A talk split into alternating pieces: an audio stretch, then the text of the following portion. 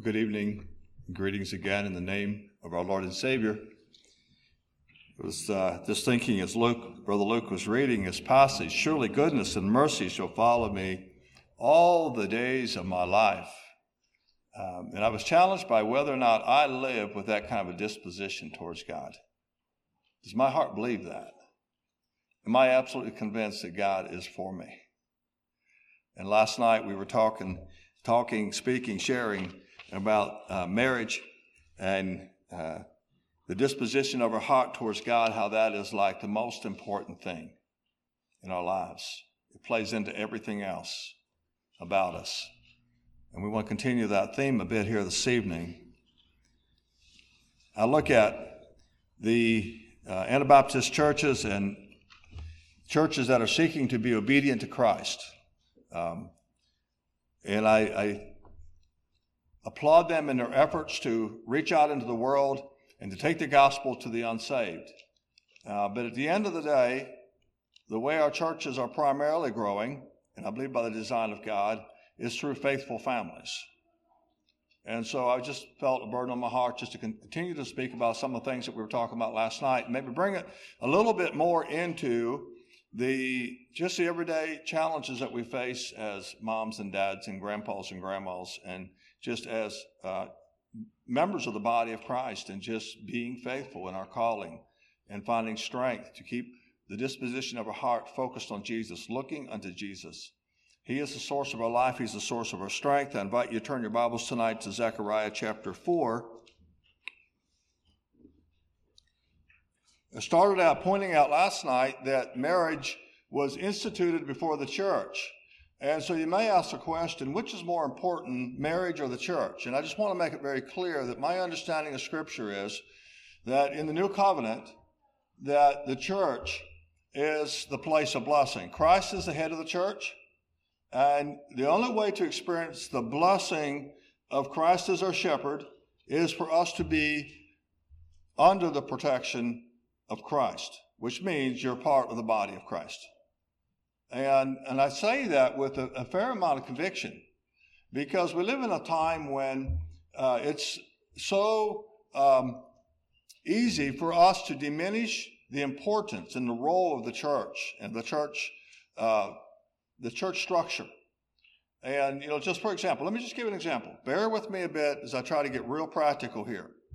In weddings, I have heard families say, what does the church have to do with our wedding? This is not a church event, this is a family event. Okay. Have you ever heard anything like that? That is the uh, one way in which um, we diminish God ordained authority in the church, structure in the church that helps protect us from that just continual drift towards the world. And so what, what you find in Scripture, what I find in Scripture as I read Scripture, is this that what God writes to the church in the New Covenant applies to the church and it also applies to the family. Okay? And so this is sort of a dual message. I'm going to be primarily speaking concerning family, but everything that is said concerning family also applies to the church family. All right?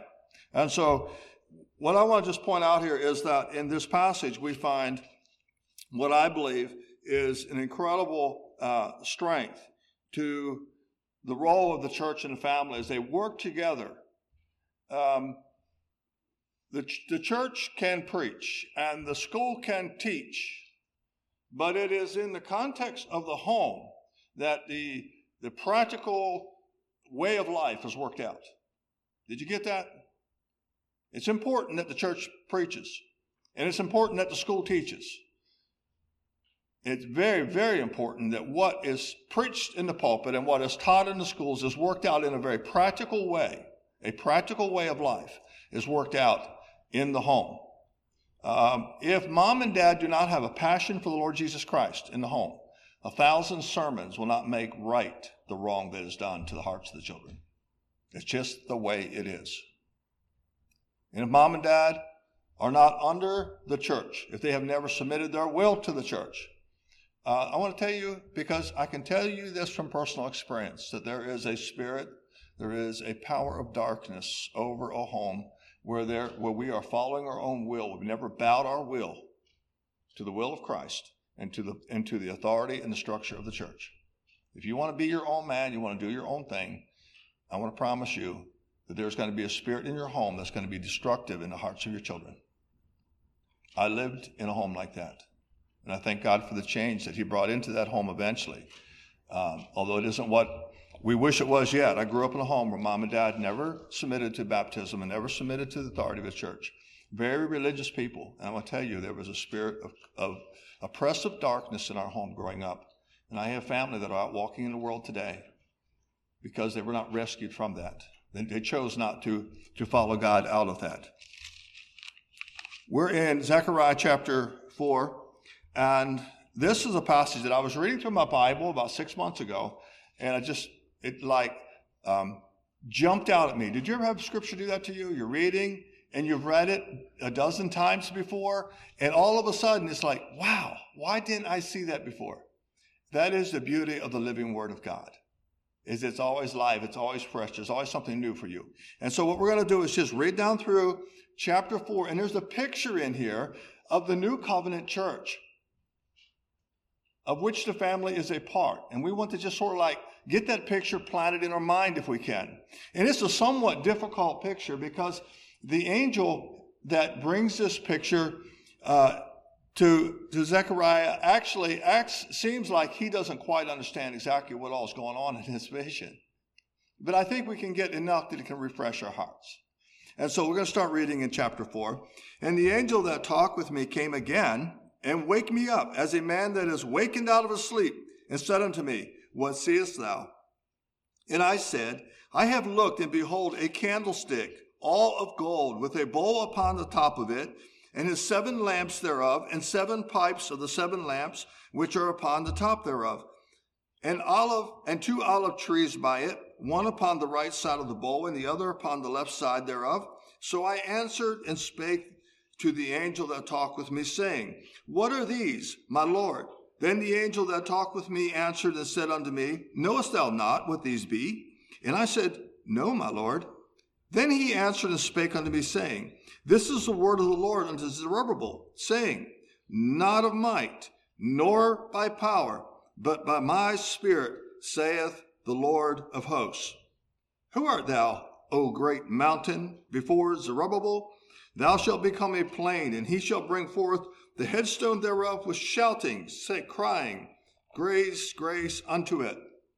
Moreover, the word of the Lord came unto me, saying, the hands of Zerubbabel have laid the foundation of, his, of this house, his hands shall also finish it. And thou shalt know that the Lord of hosts has sent me unto you. For who hath despised the day of small things? For they shall rejoice and shall see the plummet in the hand of Zerubbabel with those seven. They are the eyes of the Lord, which run to and fro through the whole earth. Then answered I and said unto him, What are these two olive trees upon the right side of the candlestick and upon the left side thereof? And I answered again and said unto him, What be these two olive branches which through the two golden pipes empty the golden oil out into themselves? And he answered me and said, Knowest thou not what these be? And I said, No, my Lord. Then said he, These are the two anointed ones that stand by the Lord of the whole earth. And we're going to stop reading there for right now. Do you get a picture of what we're seeing? Do you get a picture of the context? So the context is, if you're familiar with this book, is that Zerubbabel has come with a group of people from Babylon back to rebuild the temple of God. And he has, at Jerusalem, and he has experienced extreme pressure from the enemies.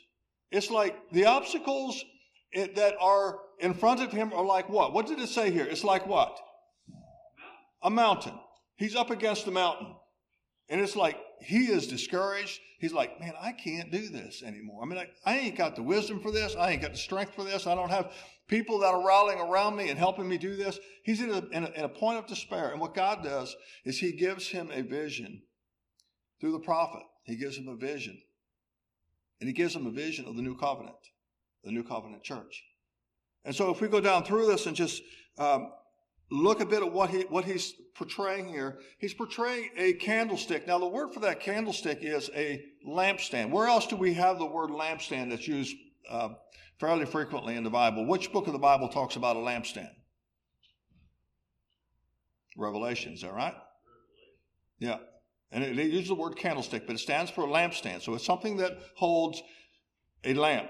Okay, so you have this lampstand, and then you have this bowl on top of it. And so if you would just look at this podium right here and say, this is, this is the lampstand and this is the bowl. That's the picture we've got. And then you have, uh, furthermore, you have pipes coming out of here that are going out to seven lamps. And then you have this olive branch. Actually, is it one branch or two branches? What does it say? It's one on the left side and one on the right side that are coming in here and dripping olive oil into this bowl. So this bowl is just like being kept filled with olive oil all the time.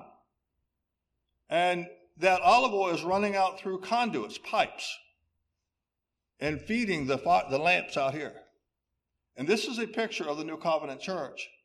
And it's a beautiful picture of the New Covenant Church.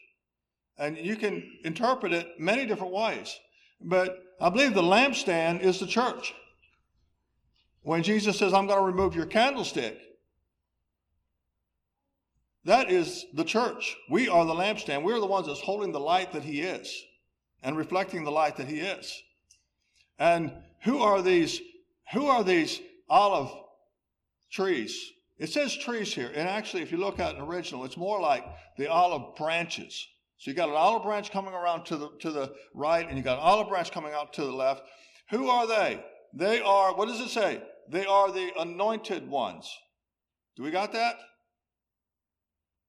And in the New Testament covenant church, who are the anointed ones? Anyone who has received the holy what? The Spirit. The gift that God has promised to anybody, everybody that dedicates their heart and life to Him. Who was it in here, in, in this context? Who were the anointed ones? There's two men that represent the anointed ones right here. It's Zerubbabel, who was the civil leader, and Joshua, who was the priest. And so you have the one who is performing the, the, the ecclesiastical responsibilities, the spiritual responsibilities, and you have one who is fulfilling the civil responsibilities. Now, in the new covenant, guess what? We are all, we all have civil responsibilities in caring for our families, in nurturing up our children, in, in loving our spouse. We all have that responsibility. And we're all made what? Priests before the Lord, are we not? We're called to spiritual responsibility as well to care for the spiritual welfare of those that God has placed under our care, the lamps. Are we getting a picture of what they're saying here of the new covenant, the beautiful picture of the new covenant church and how this functions? So you are, every one of you are the anointed ones. Where, where else do we have this, this language being used? Uh, if you go to Revelation 11, I believe it is, you have uh, God saying, that uh, my anointed ones, my anointed, my two anointed ones, and who is he talking about? He's talking about the two witnesses that are going to come at the end of the time and are going to give testimony to the truth that is in Christ Jesus at the very end of time. They're his anointed ones. They're anointed to that particular ministry. Today, every one of you are an anointed one. And the picture we have here is that there is oil what does oil do? Uh, if you take oil out of your engine, what happens? You start getting friction, right? Yeah, real quick. So, oil is the grace of God, it's the love of God, it's the forgiveness of God, it's all the attributes of God that we receive in Christ Jesus. That oil is flowing out of us into this bowl that flows out to those that we're ministering to whether it's our families, whether it's our brothers and sisters in the church, we are responsible to keep their lamps supplied with oil from us. And um, think it's important for us to just recognize that this is not something that we do. If you look very carefully at verse 6 on the last part, it says this it's not by might, all right? It's not because you're strong, and it's not by power. It is by the Spirit of the Lord that this is possible. Not by might, nor by power, but by my Spirit. It's very, very important that we understand that. Because that does something to the disposition of our heart, does it not? Does that bring a sense of rest to you? To know that the new covenant is not fulfilled by our own strength, not by our spiritual excellence, not by being educated and, and able to understand and explain these things. You don't have to be intelligent to be a Christian. You don't have to have a high IQ to be a Christian. You just have to have a broken and a contrite heart. The gospel came to the poor. It comes to all who will receive. And he promises that the great mountain that will that is before us. this is what Jesus said. He said, if you have faith in me, whatever mountain is facing you will just be moved away into the sea. It's a different way of saying what it says here. What it says here is the mountain that is standing in front of you will become a plain. And so, whatever mountain is in front of you, whatever you're faced with today, whatever looks bigger than you know you have resources to fulfill, that is your mountain. And by understanding the power that is in Christ, that is yours for the asking, that mountain can become a plain. It just vanishes away because we're no longer trying to climb that mountain or overcome that mountain or move that mountain in our own strength. Um, how does this all work? So we're the anointed ones, and we are um, your your home. We can say this: this is this is the church, and this, or it's your home. It, it's a dual interpretation here, and you're supplying the oil to that. So how do you get the oil? It's important to know that. Let's back up into chapter three. And let's start reading at verse 8. Uh, where is the source of this power and strength? Verse 8 Hear now, O Joshua, the high priest, thou and thy fellows that sit before thee, for they are men wondered at. For behold, I bring forth my servant. What's his name? Everyone together? The branch. Is that a strange name or what?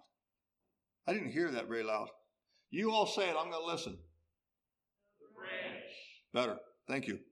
The branch. That's, I mean, if someone says, Who is Christ? and you say he's the branch, how would that hit them? But you know, this is a concept all through Scripture that he is going to sprout up like a branch. He's going to become a mighty tree.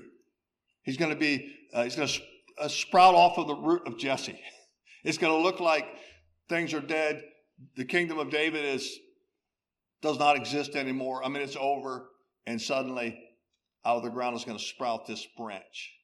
And, and, this is used often. Just let me take you to somewhere that's real close so we don't get lost in going to a lot of different scriptures tonight. But if you go to chapter 6 and verse 12, chapter 6 and verse 12, and speak unto him, saying, Thus speaketh the Lord of hosts, saying, Behold the man whose name is the branch. Thank you. And he shall grow up out of his place, and he shall build the temple of the Lord. And that is a very clear prophecy that the new covenant church is going to be built in Christ Jesus. And then let's just read on here. We're back now, and we're back in chapter 3, and we're in verse 9. For behold, the stone that I have laid before Joshua, upon one stone shall seven eyes behold. I will engrave the engraving thereof, saith the Lord of hosts, and I will remove the iniquity of the land in one day. Now, that is referring to the fact that Jesus Christ is the chief cornerstone. And the engraving in that, the seven eyes, I think, are simply the seven spirits of God. In other words, the, the truth of, of who Christ is, his living word, and the, the, the rock that is the cornerstone are all one and the same. You cannot separate it. They're all one and the same. And tell me when was it that in one day the iniquity of the Lamb was purged? In one day. When was that? Anyone know? At the crucifixion. This is prophecy concerning our Lord and Savior. And then we just read the, the, verse 10 yet. In that day, saith the Lord of hosts, shall ye call every man his neighbor under the vine and under the fig tree. And I just want to point out that Jesus taught this. What we have here is we have this picture that behind this bowl, behind this lampstand, there is this living branch, this source of life. And then you have these vines that are grafted into that source of life, that are dripping this oil continually, dripping grace, mercy, love, forgiveness, long suffering, the fruit of the Spirit into this bowl. And this bowl is always well supplied with the fruit of the Spirit, the oil for those who are drawing from it. Jesus said that except you abide in the vine, you're not going to have any life in you. Except you abide in the vine, except you abide in me, you can't do anything. But if you abide in me, if you draw your strength from me, if you live in my grace, you can do anything. You got that? What's the difference between not doing anything and doing anything? It's a source of power. It's a source of oil. And Jesus Christ is that source, source of oil. And so I just want to just set before you a few thoughts here uh, this evening because I believe this applies to um, every church. I believe it applies to every family living in, in a church relationship. Um, we have responsibilities, and sometimes those responsibilities come heavy on us, and sometimes our heart focuses on those responsibilities and on our inability. Do you ever find yourself focusing on your inability instead of God's ability? Have you done that as a church leader? Yeah, it's real easy to do. How about a parent? You focus on your inability instead of God's ability. Mm-hmm. Real easy. I remember feeling so overwhelmed as a parent, like, oh God, how do I do this? I remember when my our eldest son, Chris, was born, and I was just a young father, 22 years old, and I brought my wife and a little boy home from the hospital, and that night I was just in the house there holding him, and I just I went outside. I just got overwhelmed with this amazing reality that God had given to me an eternal spirit to care for. And I went outside and I held that little boy up and I just wept before the Lord and said, God, you're going to have to help me do this. I don't know how to do this. I don't know why you gave me something so precious. And I wept before the Lord and I asked God to give me the strength that I needed. And I just want to give a testimony that God has and is giving grace for that. And we come to the church, and you know, we have young people come to the church, and sometimes they've, they've had difficult um, experiences in life, and we try to help them through them difficult experiences. And, and they come as babes, drinking the milk of the word. And we need to be deeply connected to Christ that the grace of God might flow through our lives to them. Jesus said to Peter, He said, Feed my lambs. You take care of my lambs. You make sure that you're so connected to me that you have resources to give to the lambs of the faith. And then we have those who are young in the faith. And then we have those who are growing and maturing and become laborers alongside of us in being discipled and making disciples. And that's sort of the pattern that I see in, in just being a family and raising a family for the Lord. The, the joy is when you see your children taking up the faith and defending the faith and living out the faith, you know your work is coming to a completion. And God promises this to you as parents and to you as, as those who are laboring in the vineyard of the Lord, whether you're in the ministry or just whoever you are, you're called to labor in the, in the, in the vineyard of the Lord. He promises this that if you build on the foundation, if you build on the foundation, you will have the joy of laying the capstones in place. But as you do that, you shout this. What do you shout?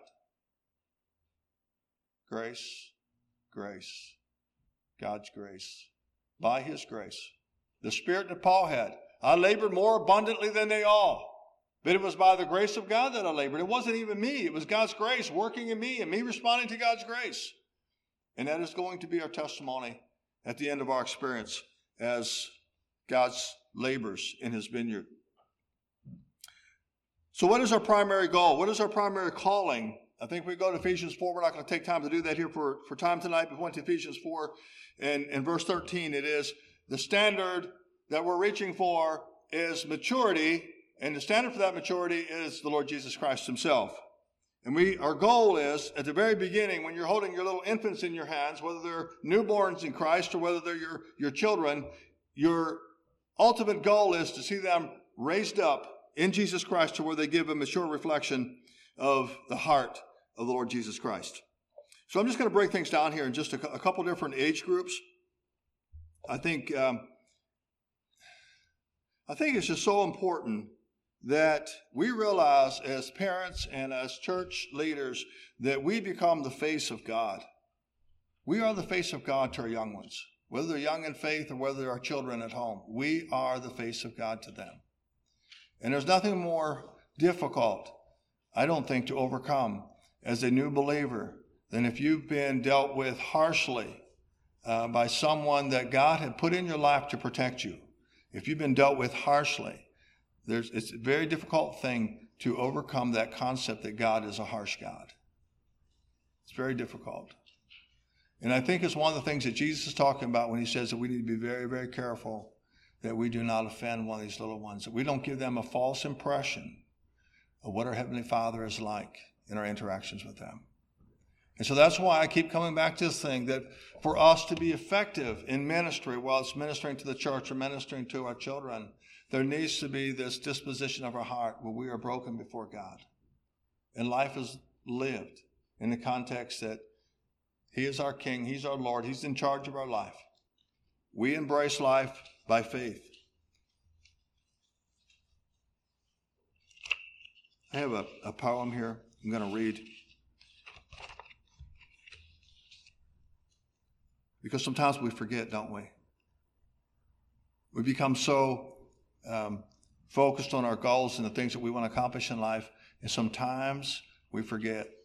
And I remember in my own life, early in our marriage, Chris, our oldest, was just a, a little fella. I'm going to say he was three years old. And I came in the house and my expectations had not been met in something that I wanted to see done. Did someone talk about expectations in this church recently and how they get us in trouble? And so I said something to my wife about, in, in a rather gruff way, about the fact that this didn't happen yet. And she responded back to me somehow. And then I said something in a little bit sharper voice. And she responded back. And then I raised my voice a little bit. And I was, can I say I was angry? Would you believe it? I could get angry. I think there was anger involved. And I just remember turning and looking like this, and there was my son, Chris, standing there, and he had this fearful look on his face. And it's just like someone stuck a knife in my heart. Like, God, forgive me. And I went over to my wife, and I took her face in my hands, and I said, Honey, I'm sorry. Can you forgive me? And I kissed her, and I said, I don't want to be like this. I'm very, very sorry. And I turned around, looked at my little boy, and he just ran off. He was happy. But that look on his face, I've never forgot. And that was like, I don't know how many years ago. Chris is 33 now. So it's probably 30 years ago. And I never forgot that look I seen on his face in that moment. I don't want to be like this. I want to be a changed man. I want to be a man of grace for my children. I made a commitment there. And I'm not going to tell you that I never failed after that because I did. But I kept calling my heart back to that. Kept calling my heart back to that. If my disposition is right before God and things go wrong in my life or in my family, in my schedule, it doesn't change my commitment to be Christ-like. I can never back, I can never, never excuse myself from my commitment to follow Jesus in every circumstance. And I just want to say this. I'm going to share a poem with you. I'm going to tell you this. I say this that in training children, they learn more and they develop deeper convictions about the things that you apologize for than the things you try to teach them. Do you understand what I'm saying? When you actually are so convicted about following Jesus and what it means to follow Jesus that you come back and you apologize and ask forgiveness when you fail. That leaves an indelible mark on their heart that this is very, very important. Our character matters. Our responses do matter. This writing was written by a mother. She was reflecting at the end of her day on her obedience to God and whether or not she had followed the Spirit that day. And here's what she writes I ran into a stranger as he passed by. Oh, excuse me, please, was my reply. He said, Oh, please excuse me too. I wasn't watching for you. We were very polite, the stranger and I. We went on our way. We said goodbye. But at home, a different story is told how we treat our loved ones, young and old. Later that day, cooking the evening meal, my st- son stood beside me, very still. When I turned, I nearly knocked him down. Move out of the way, I said with a frown. He walked away, his little heart broken. I didn't realize how harshly I'd spoken. While I lay awake in bed, God's still small voice came to me and said, While dealing with a stranger, common courtesy you use, but the family you love, you seem to abuse. Go and look on the kitchen floor. You'll find some flowers there by the door. Those are the flowers he brought to you. He picked them himself, pink, yellow, and blue. He stood very quietly, not to spoil the surprise. You never saw the tears that filled his little eyes. By this time, I felt very small, and now my tears began to fall. I quietly went and knelt by his bed. Wake up, little one. Wake up, I said. Are these the flowers you picked for me? He smiled. I found them out by the tree. I picked them because they're pretty like you. I knew you would like them, especially the blue. I said, Son, I'm very sorry for the way I acted today. I shouldn't have yelled at you that way. He said, Oh, Mom, it's okay. I love you anyway. I said, Son, I love you too, and I do like the flowers especially the blue. And so the thought I want to leave with you is that our words are important. Teaching is important. But I think that our example, at the end of the day, is what really impacts our children. And whether or not we really have a passion to walk with Jesus and to actually exhibit the very likeness, the divine nature of God Himself in our lives or not, if that is your passion, the Spirit of God will guide you through these things. And He'll bring your heart back to reflect on the day and to make right those things that we do wrong. We all have this um, measure of dysfunction in our lives. It's just a given. And you're not going to outgrow that um, in a lifetime. Hopefully, you're always changing into the likeness of Jesus. But there will always be because we are who we are, we are but dust. There will always be this measure of dysfunction in our lives, and we can't focus on that. But we do have to be faithful, and we do have to be sensitive to the Spirit's leading in our lives.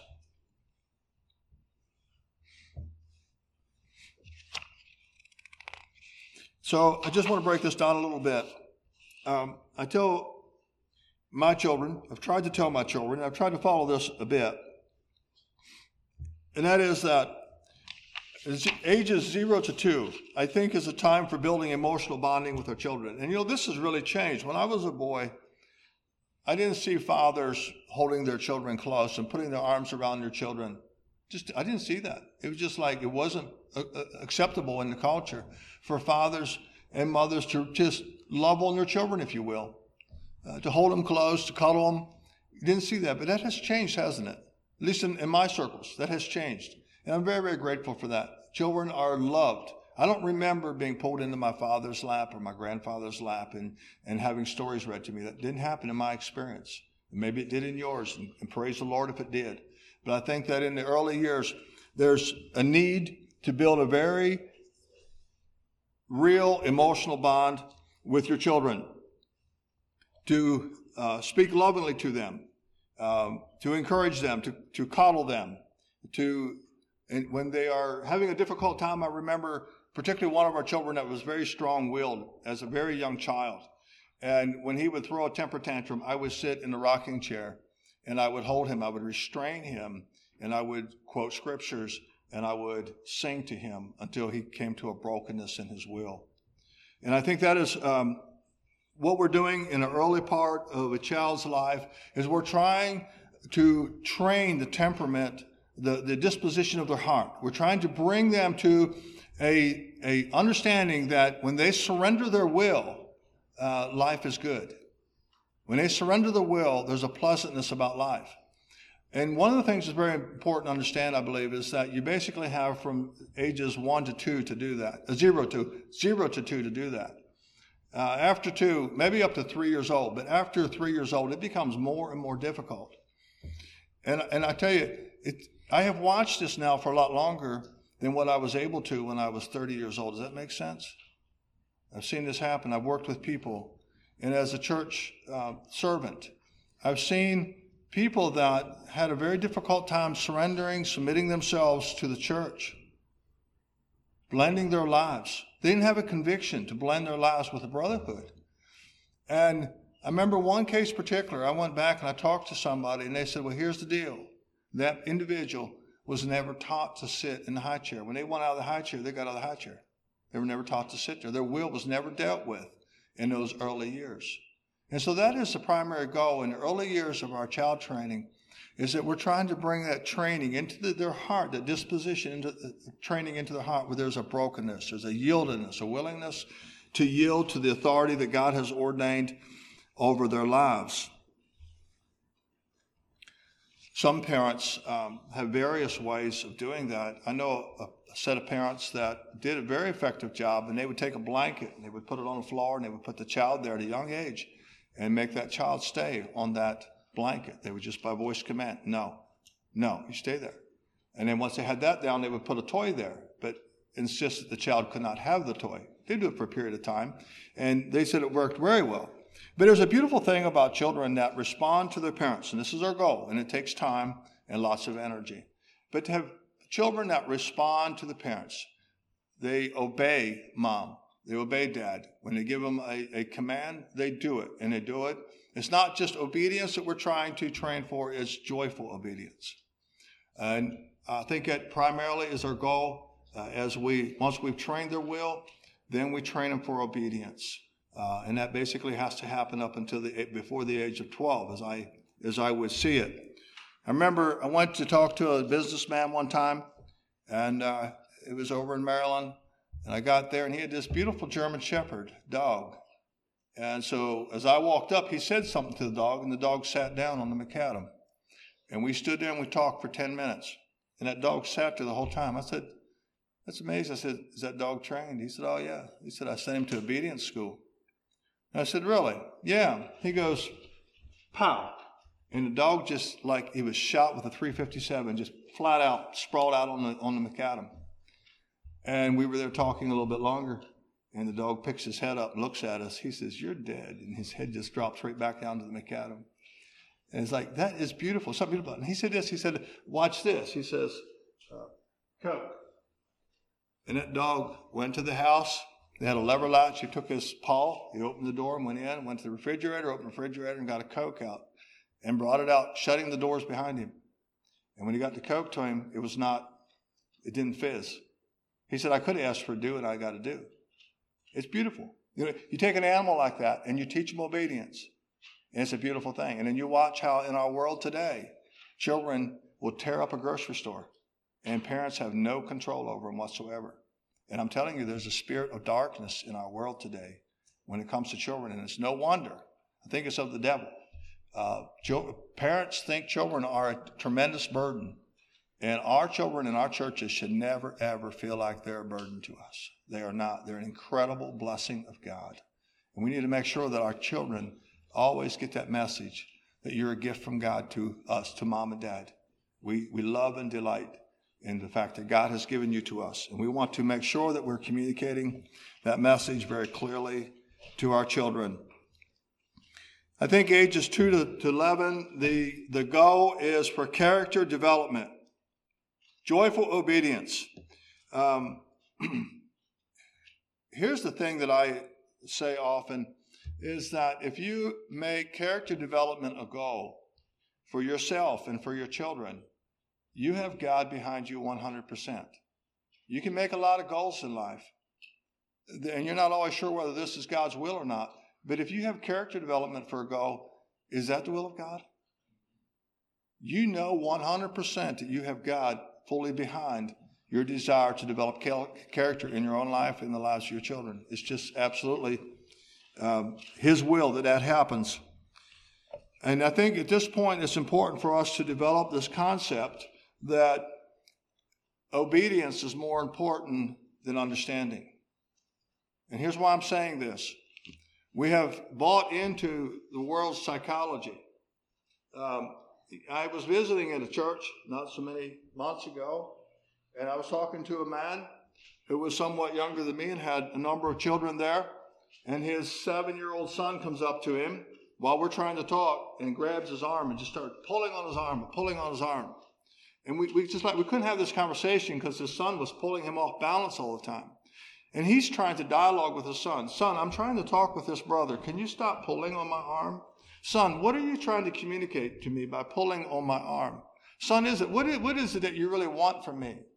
I wish you would stop pulling on my arm. And so I was like trying to get some words in. He was trying to get some words into me, but most of the words are being spoken to his son.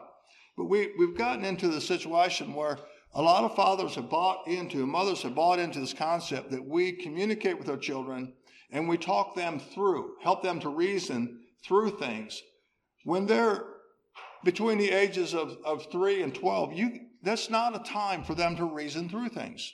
Their brains have not developed to the point where they can reason through things. God never intended for them to be able to reason through things. This is the stage where primarily, as parents, our responsibility is to help them to understand that obedience comes before understanding.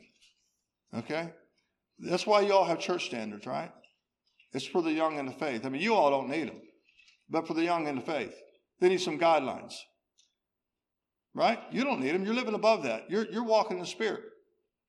But for those who are young, they need, and they don't have to understand everything. You know, it's, at this point, you say to your child, go do that. And they say, why? Well, I'm your father. I'm your authority. What else do you need to know? Nothing. Go do it. And they need to learn that. I remember a young lady came to me. She said, I never understood the head covering. But I decided just to be obedient because I had a conviction to be obedient to God. And she said, once I was obedient, I started to understand. Surprise! No, that's the way God works. You don't have to understand before you obey. You have to obey if you want God's blessing. And then He will open up your understanding. And this is a period of time where we're teaching our young people that you learn to obey, and then there will be an understanding that will follow. And it's okay to say at this point of the game, it's okay to say, because I said so.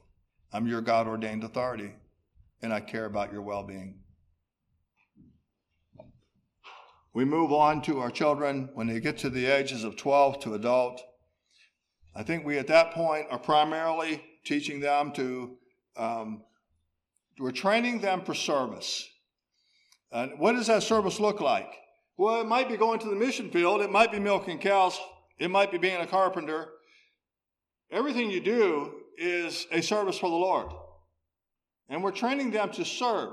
We're training them to see needs and to meet needs. Things are changing in their life right now. You know, it's not just you. Primarily up until this point, it's the home that's been influencing them. But now they're going to start having influences from outside the home. We see this in the life of Jesus, where he went to the temple and guess what? He got all caught up in his father, heavenly father's business, right?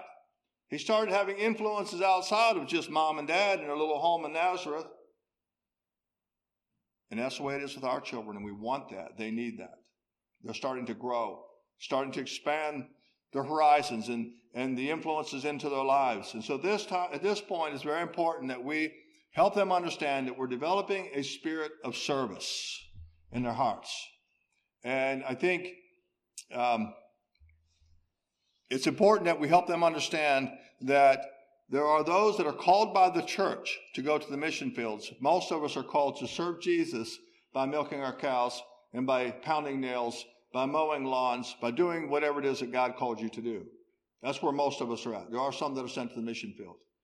Um, and I think it's important for them to understand that at a fairly early age that worship and work are one and the same. Being faithful in our responsibilities is an act of worship to God. I think this is also time of hearing their questions.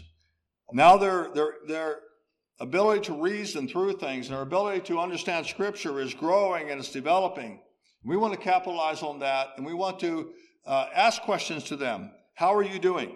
What's happening in your life? We want to help them not only be a part of the family worship, but we want them to develop the ability to study God's Word on their own and to seek God on their own.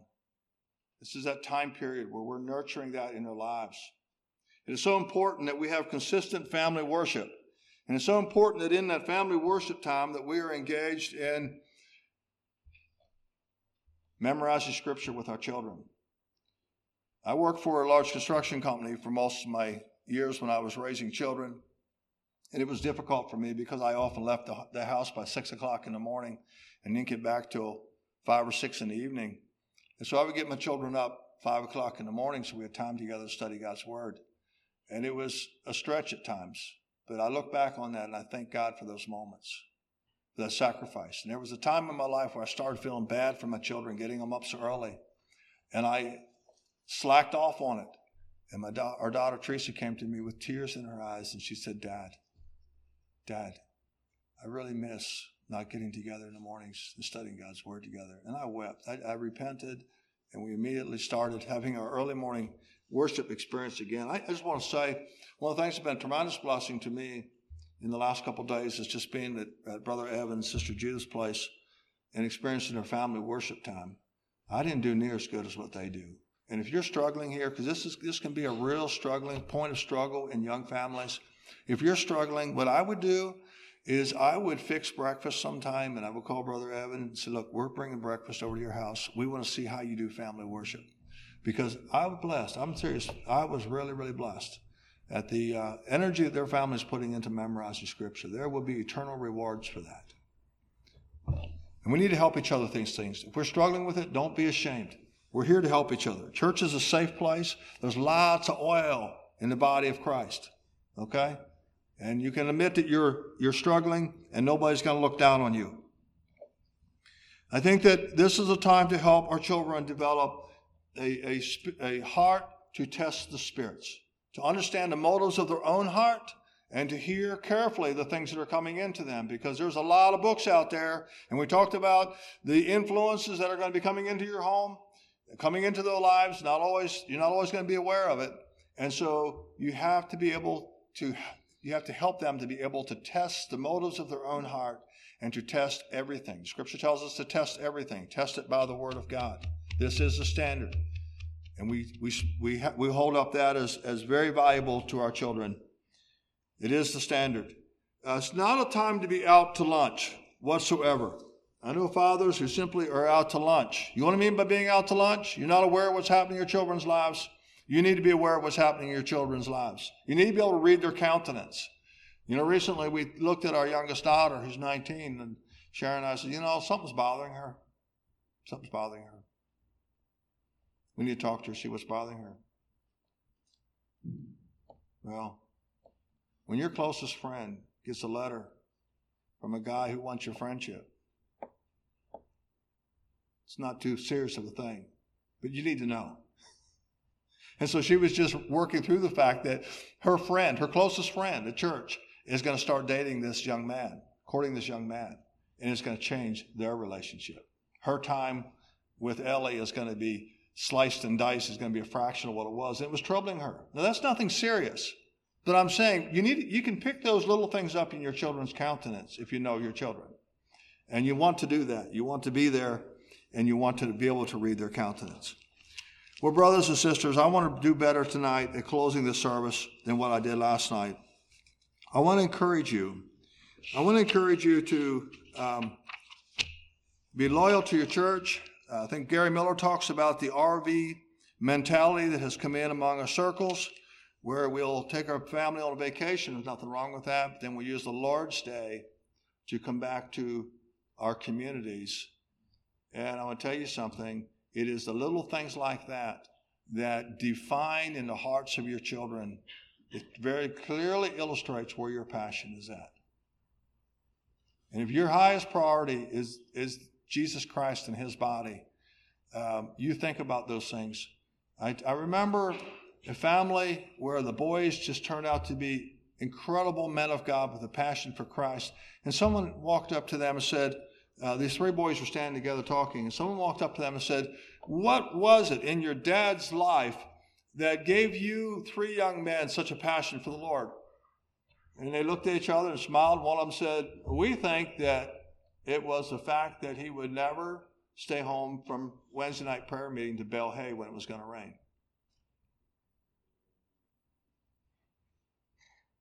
He was absolutely committed to being with God's people. That's where his heart was. And we live in challenging times, don't we? Not always sure how to respond to them. I don't know how to respond to them. But we live in a time when our passion for the body of Christ, what does the scripture say? In the last days, the love is going to what? Is it going to grow cold? Our passion for things eternal is going to grow cold. And we must be on our guard. Um, we have to, we don't know how to process everything that's going on in our world right now. And I can't even tell you what the right response is. But the one thing we can do is make a covenant that we're going to love the things that God loves. I'm going to tell you something the body of Christ is the apple of his eye. And our children need to know that.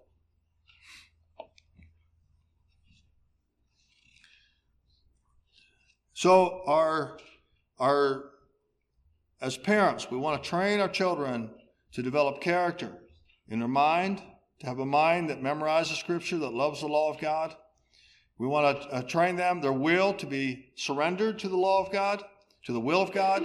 It's not their will, it's God's will that matters. Uh, we want to teach our um, children to be emotionally mature.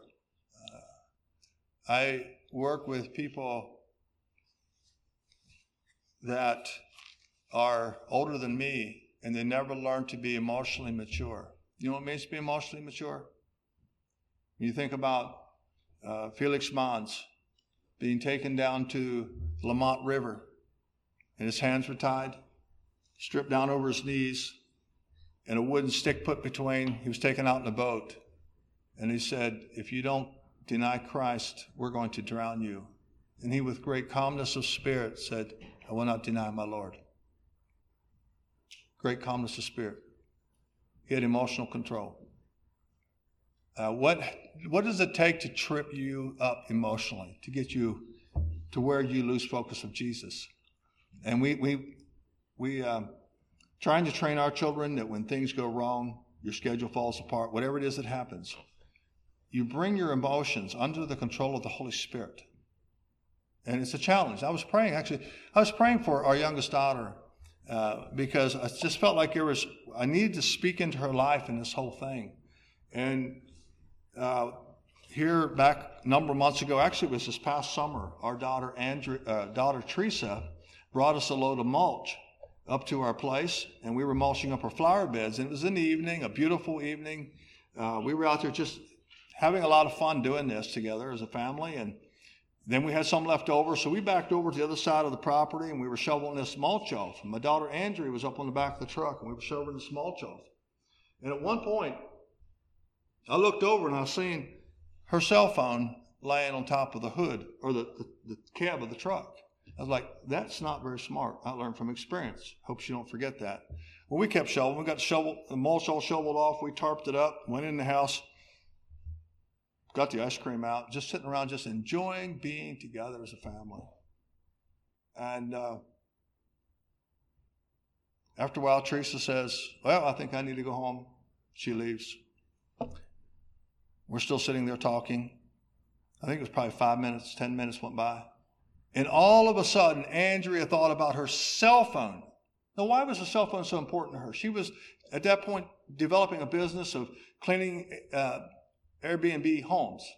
And so she had to schedule, and there was an app that her, uh, the lady that managed this business kept updated all the time. And she had to watch that carefully because when someone left at 11 o'clock, she had to be there 11.15 to start cleaning so the next group could come in at 3 o'clock. I mean, it was like a very intense job that she had. She had to watch her phone very, very carefully. It's very important to her. And it hit her that she had left her phone on top of the truck.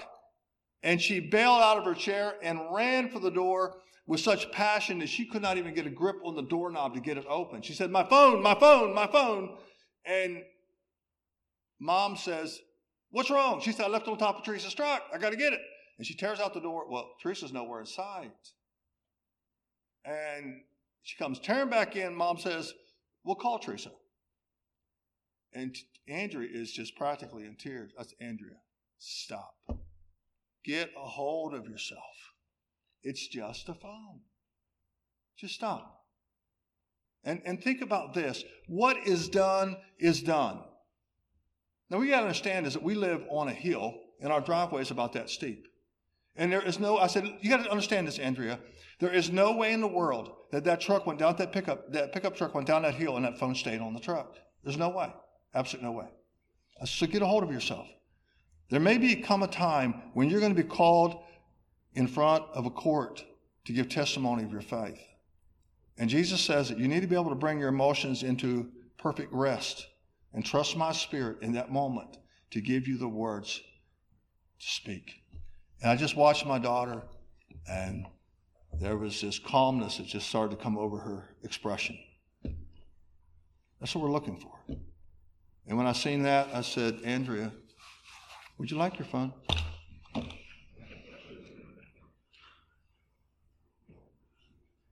And she looked at me, and her face went gray, and then it went green, then it went red.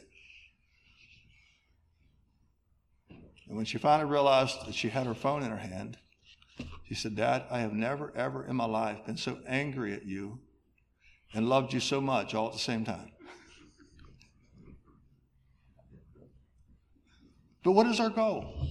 We can't do those kind. We can't make that kind of thing happen.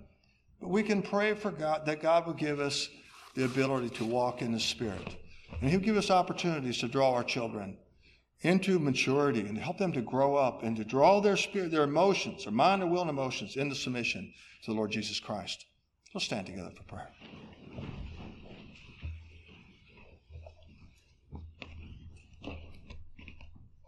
Heavenly Father, and we come to you, and we come to you in the name of Jesus, the branch, the source of life, the source of grace. I believe, Father, that there are those here tonight who uh, long in their hearts to be grafted more securely into that branch that you are. And I just pray, Father, if there's anyone here tonight that wants to make a new commitment, a fresh commitment, to walk in that grace, the grace of our Lord Jesus Christ, to trust you more fully for the wisdom that we need, to raise our sons and our daughters, to mentor and discipline, to disciple the hearts of young believers into uh, strong disciples of yours that can disciple others.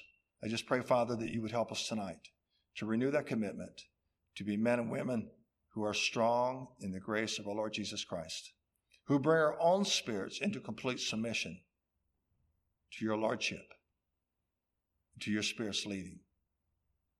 Uh, forgive us, Father. Forgive us where we have been a wrong representation of the face of our Father. Heal our sons and our daughters from the times when they have seen frustration, when they've seen anger in our lives. Heal their hearts from the times, for the times when we have made them feel like a burden to us instead of the extreme eternal blessing that they are. Help us to embrace the struggle of life with joy and to believe that in Jesus Christ and through our faith in Him, that the mountains before us that appear as mountains can be removed and become a plain, and that we can smooth the path for our children to follow behind us. We love you. Thank you for Jesus, the branch, and the grace that flows to us from him. It's in Jesus' name that we pray. Amen.